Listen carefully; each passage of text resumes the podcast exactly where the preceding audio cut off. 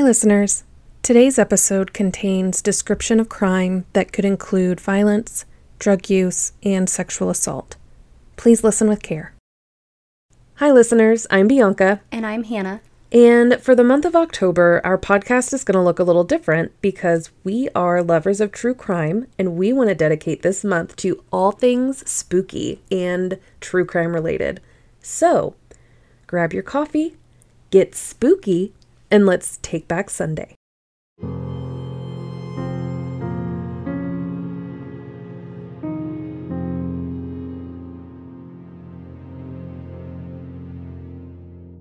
So, Bianca, What's up? would you like to let our listeners know what we've decided to call them? I think that would be great because it is a name that was not on the original poll that we posted. And it is one that we are obsessed with. So, our listeners will henceforth be known as the Sunday Society. Yes. We're I- so excited. I like it. Um, the Sunday Society. It works. It does. I think it makes it feel, especially since we're moving into like spooky season and we're going to talk about a lot of spooky things this month. It feels very like, like, you know, like a club that meets every Sunday to tell scary stories to Yeah. each other, you know? What was that show? Um, Scary, or Are You Afraid of the Dark? Aren't they the Midnight Society? The Midnight I think that's what they're called. Yeah. So this is what that feels like. So I'm excited. We did refer to you as listeners because we didn't want to just jump in and start calling you the Sunday Society without at least giving you some heads up. So thank you for engaging in that poll with us. And we're excited to kind of personalize the listening experience and kind of build that community between us and our listeners. This has been a a whirlwind, I feel like, of emotions, and this whole process has just been such a neat experience for us. We are learning and growing all the time, and um, we really like when you guys interact with us. We love it so much. it makes us feel Please really do special. it more.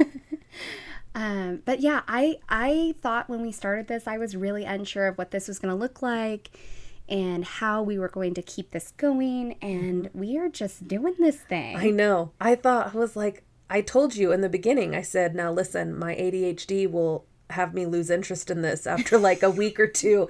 So you're really going to have to be on me to keep doing this." But it really hasn't felt like that. I have been very invested in this. I really enjoy all of the steps that it takes to make it happen. And one of my favorite parts is just trying to engage with people on our social media platforms, you know, and trying to get people to engage with us on Spotify. Like you're going to you guys will start seeing more polls and questions on the episodes on Spotify. We truly want to know your responses to those. You know, like those are questions that Hannah and I are coming up with together because we want to know your experiences and how you can connect or if there's something that we need to learn or that we can touch on at another, you know, in another episode. We really just like to learn and build that community. and I am very excited about where we've come from the last few weeks and what we've discussed.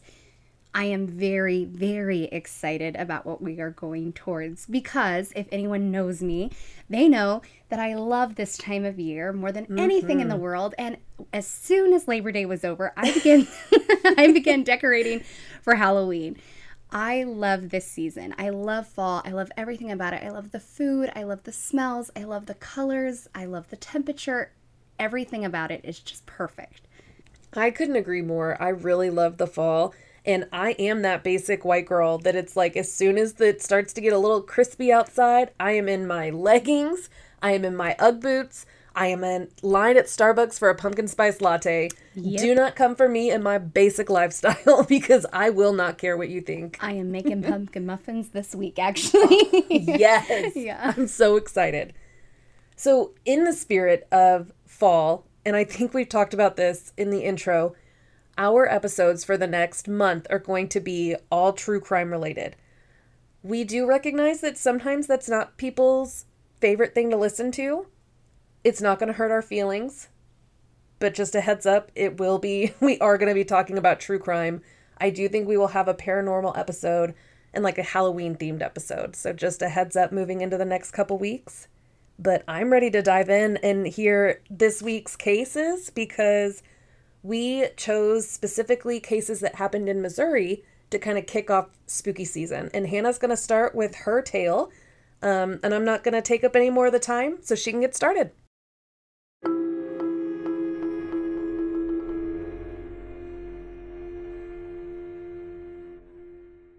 Okay, Bianca, I'm super excited to talk to you about this case. I've wanted to tell you about it, but I was like, nope, we're going to wait until this episode. so, a few weeks back, I was going to sleep on a weeknight, turned on 20/20 like I normally do, and this story came on, and it was a Missouri murder case. And I was like, awesome. This is what I'm going to talk about when we talk about Missouri murder cases. So, this story takes place in Monroe County, Missouri. Molly Watson, a resident of Moberly, Missouri, began working as a correctional officer at the Moberly Correctional Center around 2010 when she was 28. While working there, she met a man named James Addie. James Addie was 15 years older than her, but Molly really was into him. He seemed into her, despite family's concerns of age and just other things about him that didn't seem quite right. They dated for seven years when James finally asked for her hand in marriage. During the wedding planning, James was going through a divorce, which I think is a little bit of a sticky situation. Not sure if it's a great idea to like be trying to get married when you're getting a divorce, but to each their own. And during the holiday season of 2017, James told Molly that his wife or ex wife, I'm not sure at this point if they were uh, of divorced or not um, if that she had got into a car accident it was pretty bad and she was in the hospital. And then after the new year he had told molly that she had passed away from that accident. Molly was still working diligently on planning this perfect day for their wedding even when james was dealing with the death of his ex-wife and the mother of his children. Their wedding was just two days away when yet another terrible tragedy occurred. On August 27th, 2018, a man named Glenn McSparron was driving down a country road in Monroe County. And it was actually a shortcut to his mom's house. And as he's going down the road at night, he sees a car on the road. And in front of that car, he sees a woman's body laying on the ground. Glenn immediately called 911, and when first res- responders arrived, the female was pronounced dead that female was Molly Watson. Molly was found shot in the back of the head, execution style. Still had her engagement ring on, marriage certificate was still in the car, and the highway patrol, obviously, as soon as they realized who she was, alerted the family that she had been killed. After alerting her parents, they went to notify her fiance, James Addie. When they arrived at James Addie's home, officers were shocked to find his wife answering the door for them, very much alive. James Addie had been living two completely different lives. He was married to Melanie since 1995, and they had a son and daughter. As you would suspect, Melanie had no idea that James had been seeing another woman for seven years, or that he was engaged, or that he was planning on getting married that weekend. Like, none of that she had any idea about. Obviously, when the police start realizing that he's married and that this, you know, two days before their his wedding to his girlfriend, or fiance, she ends up dead, they obviously took him in for questioning.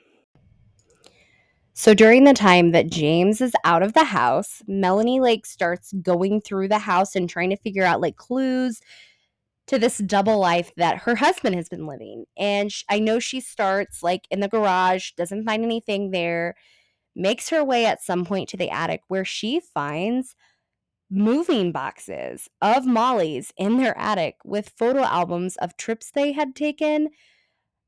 trips that James had told Melanie were work trips, but it, they obviously were not. James Addie was obviously arrested and charged with the murder of Molly Watson. Some of the evidence used against him was a witness who had reported seeing a man parked along the road with Molly before her murder. The tire tracks near the murder scene matched Mr. Addie's car tires to a T. A shirt that James's daughter identified as his was found with Molly's blood on it near the scene of the murder, and ballistics determined that the gun used to kill Molly matched the same gun and ammunition that belonged to James Addie. While James Addie continues to claim his innocence, he has been sentenced to a life in prison without parole. Also, just a side note, his former wife, Melanie Addie, filed for divorce a week after his arrest and even testified against him in this case. So, kudos to you, sister. Good for you. I find this case so crazy, but also so sad. You have this young lady at, dying at the age of 35 who had a child, who had family, who had people in her life that loved her. She did some like vlogs and different things like that. People, you know, would watch her. She was super excited about spending the rest of her life with a man that she loved. And all of that was taken away. I can't prove that. That's just a theory. Um but either way, you know, you have one person that's lost their life and then another person who you know, lost a life that they loved with a man that they loved or thought they loved and shared two children with. I don't know. Bianca, what do you think? What I can see you over there just so excited and wanting to say something. So what what are your thoughts on this? Well, Hannah, I do have a lot of feelings about this and I am first of all I never understand why men feel, or women, because there are women that do this, feel that they have to murder somebody instead of just telling the truth. It's like, was that the only option he could think of? Like, oh shoot, instead of telling this woman that I've lied to her for all these years and breaking her little heart, I'm just to kill her because that's so much better for everybody. Yeah. And I honestly think that there was a possibility that he was thinking of killing his other wife at some point because he did move things in to you know the attic that were molly's like i think at some point that that was the plan. That was so weird that this woman's stuff was in their house. Like how did the how did the woman not know the wife at the time? i guess you probably just don't go up to your attic very often. i guess. I'm gonna have to start going through my attic i guess. Make sure there's no one's stuff in there. the dog's gonna put it in there. That's true. Fortunately i don't really have to worry about that. But like just a PSA because I feel like this happens. You know, we, you and I have talked about the Chris Watts case before, Scott Peterson, yeah, um, poor Susan Powell. These men, and I'm sure that, like I said, I'm sure that there are women who do this, but as women, we are more aware of the cases where men do this to women, where instead of just admitting that they're not happy in their marriage, they murder their wives because they think that that's just going to erase the problem and that they're going to be able to go off and live happily ever after with their side piece. I don't I don't understand it. Yeah, and in this case, he killed the side piece instead of the wife. I just don't get it. It's because so I think that this kind of goes along with red collar crime, which is white collar crime, but it turns into violence or murder because they're afraid of getting caught. Yeah. And I think that this was a case where he clearly has some serious mental health conditions, thought that in, there's no way I can get out of this looking like a good person. So, to spare my reputation, I'm just going to murder this woman that I was supposed to marry in a week or two. No, in two days. Two days. Two days. Oh my gosh. this is like the end of the week, and then we're going to get married that weekend. That's so, insane. Yeah, it's insane. And thank God that guy just happened to like go that way to his mom's house. He like he's never gonna take a shortcut again. like, last time I took a shortcut, I did not. It did not end well for me. But like that's just to me, I'm just like, this guy went through like almost every step of getting married, right, to another woman while still married to his wife. you know, for however many years. And they went on like trips and stuff. For Yeah. seven years, he dated this years. side piece and made her think that she, that his wife and children were dead. Not only was that not the case, but they were still together, living this life. I feel bad. I feel bad for the wife at home. And their kids. And- Yeah. oh man. And yeah, and their children. And Molly's family. yeah. Like, I'm assuming they met this man. They Yeah, knew because did. they disapproved of the age difference, which I looked at the pictures in the article that you referenced, and I would probably have some opinions as well. He, I mean, it, their age, you know, was 15 years, but he definitely looked old enough to be her father, I felt like, from the picture. yeah. So I'm sure that was off putting. Just looking at him gave me the ick. I was like, bro. Yeah. And it, it just it makes me sad for Molly and her family and her child her child. She had yeah. a child. She had a child.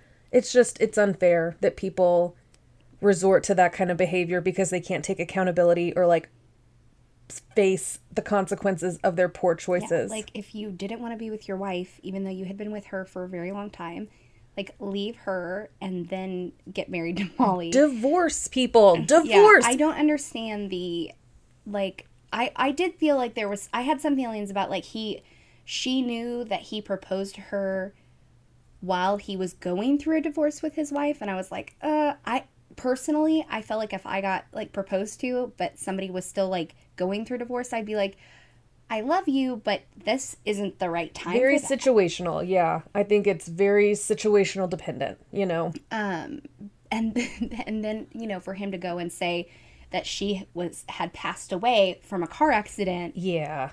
you know and i think honestly like i was trying to like put myself in his brain like how where where is he going with this like what are the reasonings my only thing is is maybe he, it happened around the holidays and during the holidays you're supposed to spend time with your family so maybe that was mm. his excuse to like not be with molly during the holidays Oh, that's a good it's point. an assumption but Sure, speculation, but it's a good it's Yeah. a good point. That's a good thought. he thought he was slick He did. Homeboy thought he was slick, and I hope now that he's roasting.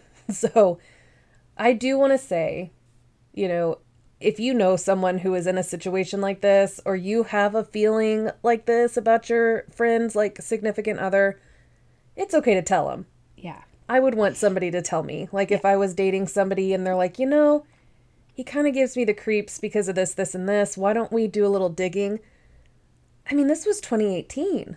Yeah, it was not like this was in the 90s. I feel like, yeah, I feel And they lived like not that far away. Like they did live in separate towns, but not very far. like I, you know, That would be like me living in one town and someone living in Green Valley. Like I don't know how well, like listen, I I'm dating, you know, and I for fair warning to anybody that wants to go on a date with Bianca, I do background checks. Uh, well, not background checks, but I will check CaseNet. I will make sure that there's nothing against you. I will do a Facebook search because of shit like this. Yeah. You just can't be too careful, No, no, you can't. You really can't. unfortunately. And I I I know there are women who have killed for Yeah. the same reasons. I think we hear more male cases and there probably are more male cases. Yeah. in in killings there's going to be more males anyway but um yeah i was just i was blown away when i wa- like i said i was happened to watch this before we Yeah. talked about doing missouri cases and i was like oh my gosh Yeah. this guy really thought he could get away with this like i think at one point he thought he was going to marry her I and nobody was going to notice Girl, he got all the way up there and was like, "What am I gonna do?" yeah And then he made the very wrong choice. yes he did My jaw hit the floor when you said the cops showed up and the wife who was supposed to have been deceased answered the door. yeah they thought they were going to be giving him surprising news and they got surprised They got the news. Yeah. yeah Well, that was interesting and I enjoyed listening to this case and I hope that, you know, people are just cautious because you never really know somebody. You really don't. You really, really don't. I mean, it's I so have- scary to think I've about. heard so many stories, whether it's on TV or personal stories from people. You just do not know the people that you think you know. Your significant other might be Yep. somebody completely different. I mean, we know that from different serial killers where they had a family and the family had no idea that they were, you know, out killing people. Yep, exactly. I'm ready to hear your story. Are you sure? Because yours was in what, Northwest Missouri? Northeast. North northeast. Mine's in Northwest Missouri. So I guess we'll get into it here in a second. northern parts of Missouri, man, are crazy. Crazy.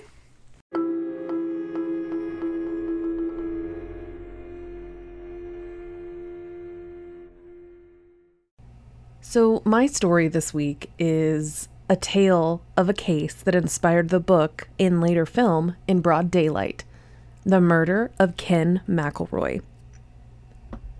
To fully understand how a man could be shot to death in public with no witnesses or convictions, I need to dive into the story of who Ken McElroy was as a person. So, according to public record, Ken Rex McElroy was born June 1st, 1934, in Overland Park, Kansas, to Tony and Mabel McElroy, and was the 15th of 16 children. Can you imagine? They moved around, it sounds like, but finally settled on Skidmore, Missouri, which is an incredibly tiny town of 221 people, according to the 2021 census. It is a small farming community in western Nodaway County, Missouri, which, for those of you that don't know, is in the top left of our fine state. And I guess a more directionally correct way to say that is northwest. I am clearly not the person that you ask for directions. So, Ken began his reign of terror of, of his small town when he dropped out of the eighth grade at age 15 and found himself at the center of a litany of crimes that included theft of grain, alcohol, antiques, livestock for the next 20 years. Ask me how many times he was convicted. Don't worry, I'll wait. Zero. Dude avoided conviction at every damn turn. Any guesses as to why? Well, it was alleged that he intimidated the witnesses by following them, parking outside their house. You know, real bully shit. So, theft was just one avenue this peach of a human walked down. Some of his more serious crimes include, and I will go ahead and give a trigger warning for mentions of sexual assault, violence, and death of pets. If you would rather not hear about these things, just skip ahead a few minutes. So, some of Ken's more serious offenses included rape, attempted murder, and arson that led to the death of two beloved family dogs. And speaking from the experience of losing my own pet almost a year ago, that's enough to make me hope that he is burning in hell. Like, turn up the heat in his room, even. So, Ken also fathered 10 children with different women, but his wife at the time of his death, her name was Trena McCloud. And the story of this poor woman is going to make you pretty mad, Hannah. I just want to give you a heads up. So, he met Trena when she was 12 years old. 12 and his dusty ass was 30 freaking 5. Trena was his victim of sexual assault. You know, because she was 12 and not able to consent, even if they were, quote, in a relationship. And I have to say, even for 1969, this is gross. And I judged this girl's parents at first until I read that they were not for this relationship until he burned down their house and then shot their family dog.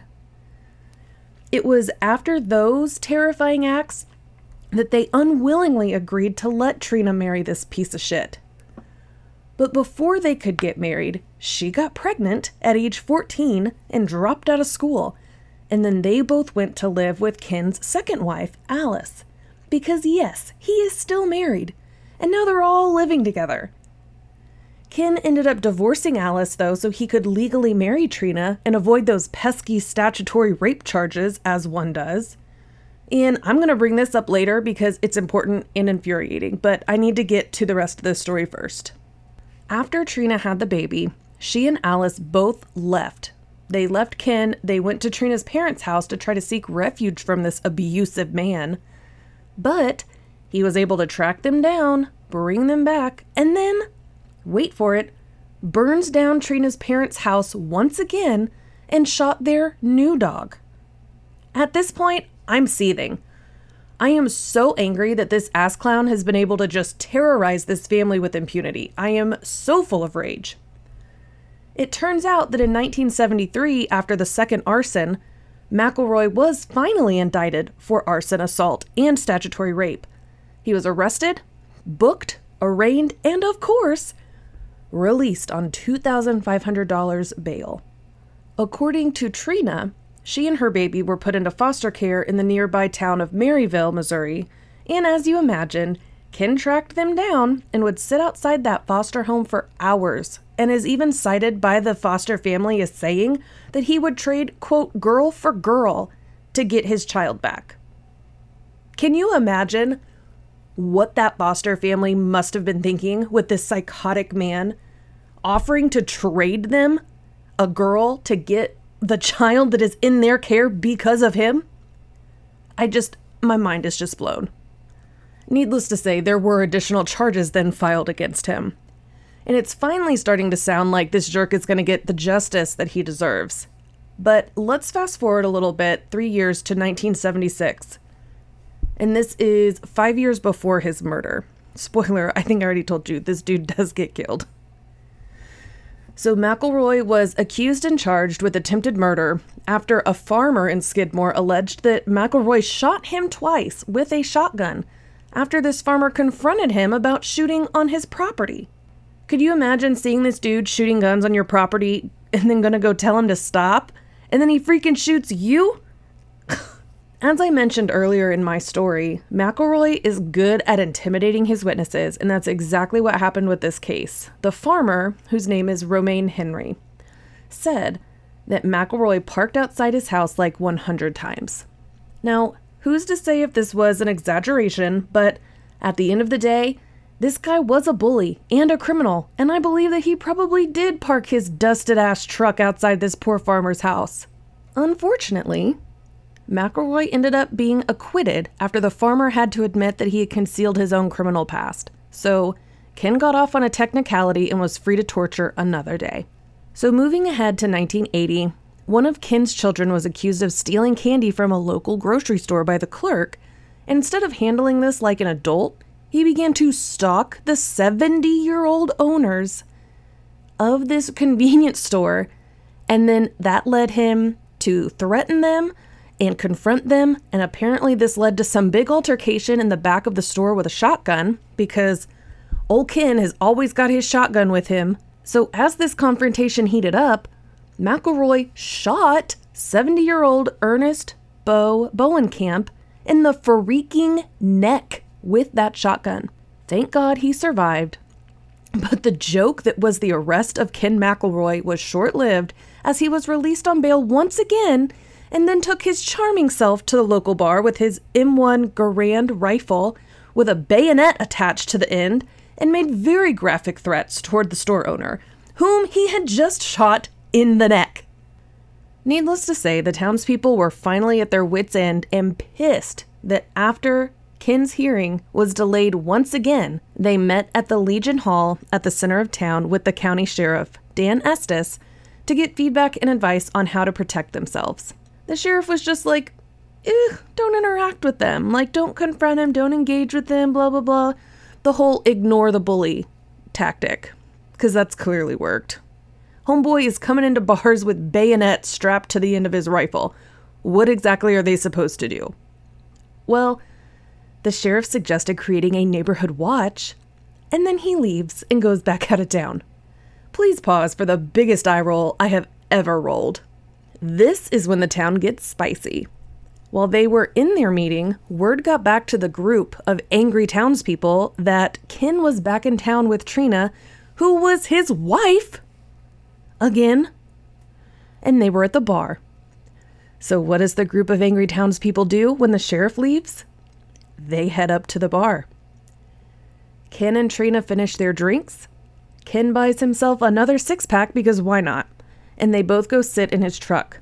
While he's sitting in his truck, shots are fired from multiple directions and two strike Ken, killing him. Nobody calls an ambulance and the only person who, quote, saw anything was Trena, who was sitting next to him in the truck. There are easily 40 to 50 witnesses to this shooting, and yet nobody saw anything. If that isn't the most snitches get stitches moment, I don't know what is. Because to this day, there has not been a conviction in this case. Now, Trena did file a wrongful death lawsuit for $5 million and was eventually awarded $17,600 with no conviction. Nobody ever pled guilty. Nobody was ever charged with the murder. They just settled because it was just going to cost too much in court fees to continue that that lawsuit. I feel like the moral of this story should be the more you mess around, the more you find out. And Ken found out. Hannah, before I get your feedback on this story, I want to circle back to the fact that Ken was able to marry a whole child and it was legal. I was listening to one of our favorite podcasts, Crime Junkie, today on my way to the doctor, and in the episode, Ashley Flowers reported that in 2017, there was not one state that had made child marriage illegal, meaning that anyone under the age of 18 can legally get married. And to date, there are still 41 states who have not outlawed this practice. So, like our knight in shining armor Ken, rapists can marry their victims because that completely erases any statute of rape or sexual assault due to age. So, there's no more statutory rape involved. First of all, how did I not know this? Second of all, how is this still a thing in the year of the Barbie movie in 2023? How is this still a thing? Okay, Hannah, I need to hear what you think. Okay, first of all, I have a lot of different thoughts in a different lots of different directions at this point. But homeboy Ken got what he had coming to him. Boy Ken. And I would have been one of those townspeople that like somebody died. Something happened? That's Yeah. so weird. I was just inside. Like I don't know what happened. Yeah. I He was is- in the bathroom. He like, is not the Ken that we asked for. He is not the Ken vibe that we wanted in the Oh. year of the Barbie movie. So I think, honestly, I'm sure that the police aren't really caring too much to Oh, get a conviction. they were absolutely not the concerned. legal system was completely faulty in the fact that he got away with as much as he did. Mm-hmm. And the fact that he could marry a 12 year old. I don't think they were 12 when they got married, but she was under the age of 18. Okay, but they were together at 12. Yeah, she was pregnant with his child at 16. Totally. And when, and when year, what year was this? 1969. Okay, so still like towards where you would think that that would not be okay. That's kind of weird. Yeah. But see, the parents didn't like it until he burned their house down. Not once, but twice. Yeah, and shot their dogs. And Trena, what were you thinking? What were you- I get you're a kid, but he burnt your parents' house down. Well, they tried to. They fled. Yeah, and then he brought her And back. then he- and then she then she did a wrongful death suit. Like, girl, Yeah, I'm not wondering if that was maybe a little bit of Stockholm syndrome. Like she'd been with him her entire life. Yeah. You know. Well, and honestly, I think that the settlement that she got was about what his life was worth. Accurate. What was it, like seventeen hundred dollars? Seventeen thousand dollars. Oh, seventeen thousand. It's a little more. But, But I, still. you know, I yeah, I'm not sure. I think that they really just wanted this to be done with, and they were like, "This is just going to cost us too much. It's going to cost you too much. Let's just cut you a check, and let's all move on with our lives." and the fact that in 2023 there are still 41 states that allow you know underage kids to be getting married Yep. And it that's that there's no statute of who they're getting married to it's not like oh my boyfriend's 19 and i'm 17 and we're going to get married or 16 Mm-hmm. Yep. this is we can have 40 year old men Marrying 16 year old girls. yeah Yeah, and that that happens so much. And I there are certain communities where that happens a little more often than others. I'm not going to I'm not going there. We can talk about it privately, yeah but it's just it's disgusting.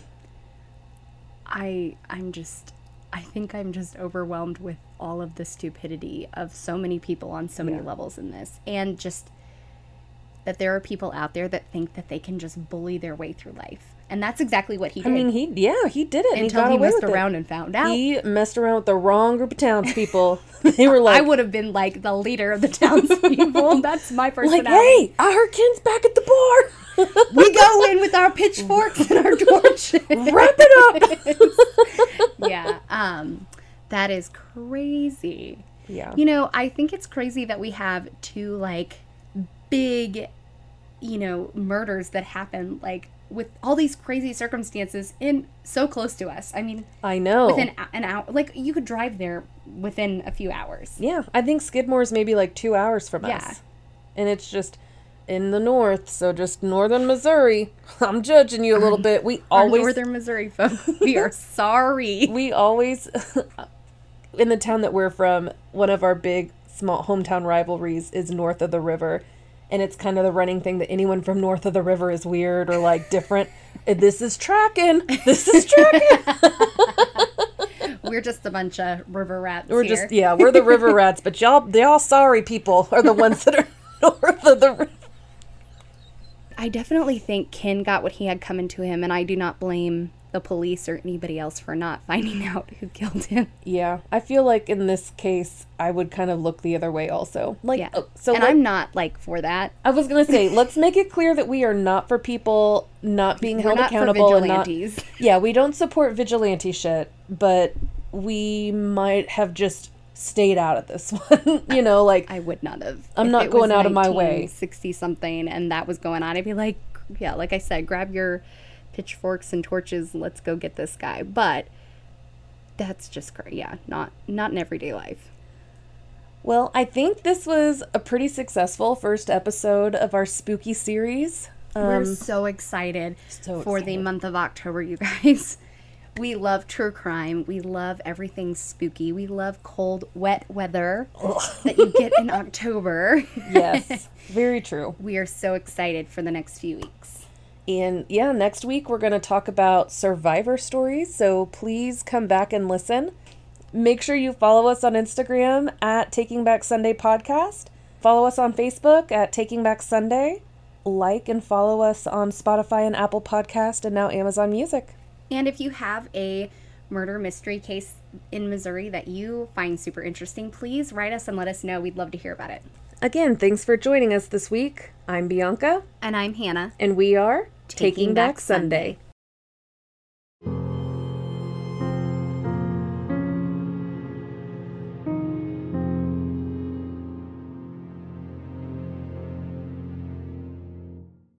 Not the sorry people. oh man. She comes in here thinking she's the queen of everything, and we're just the sorry people. Oh man.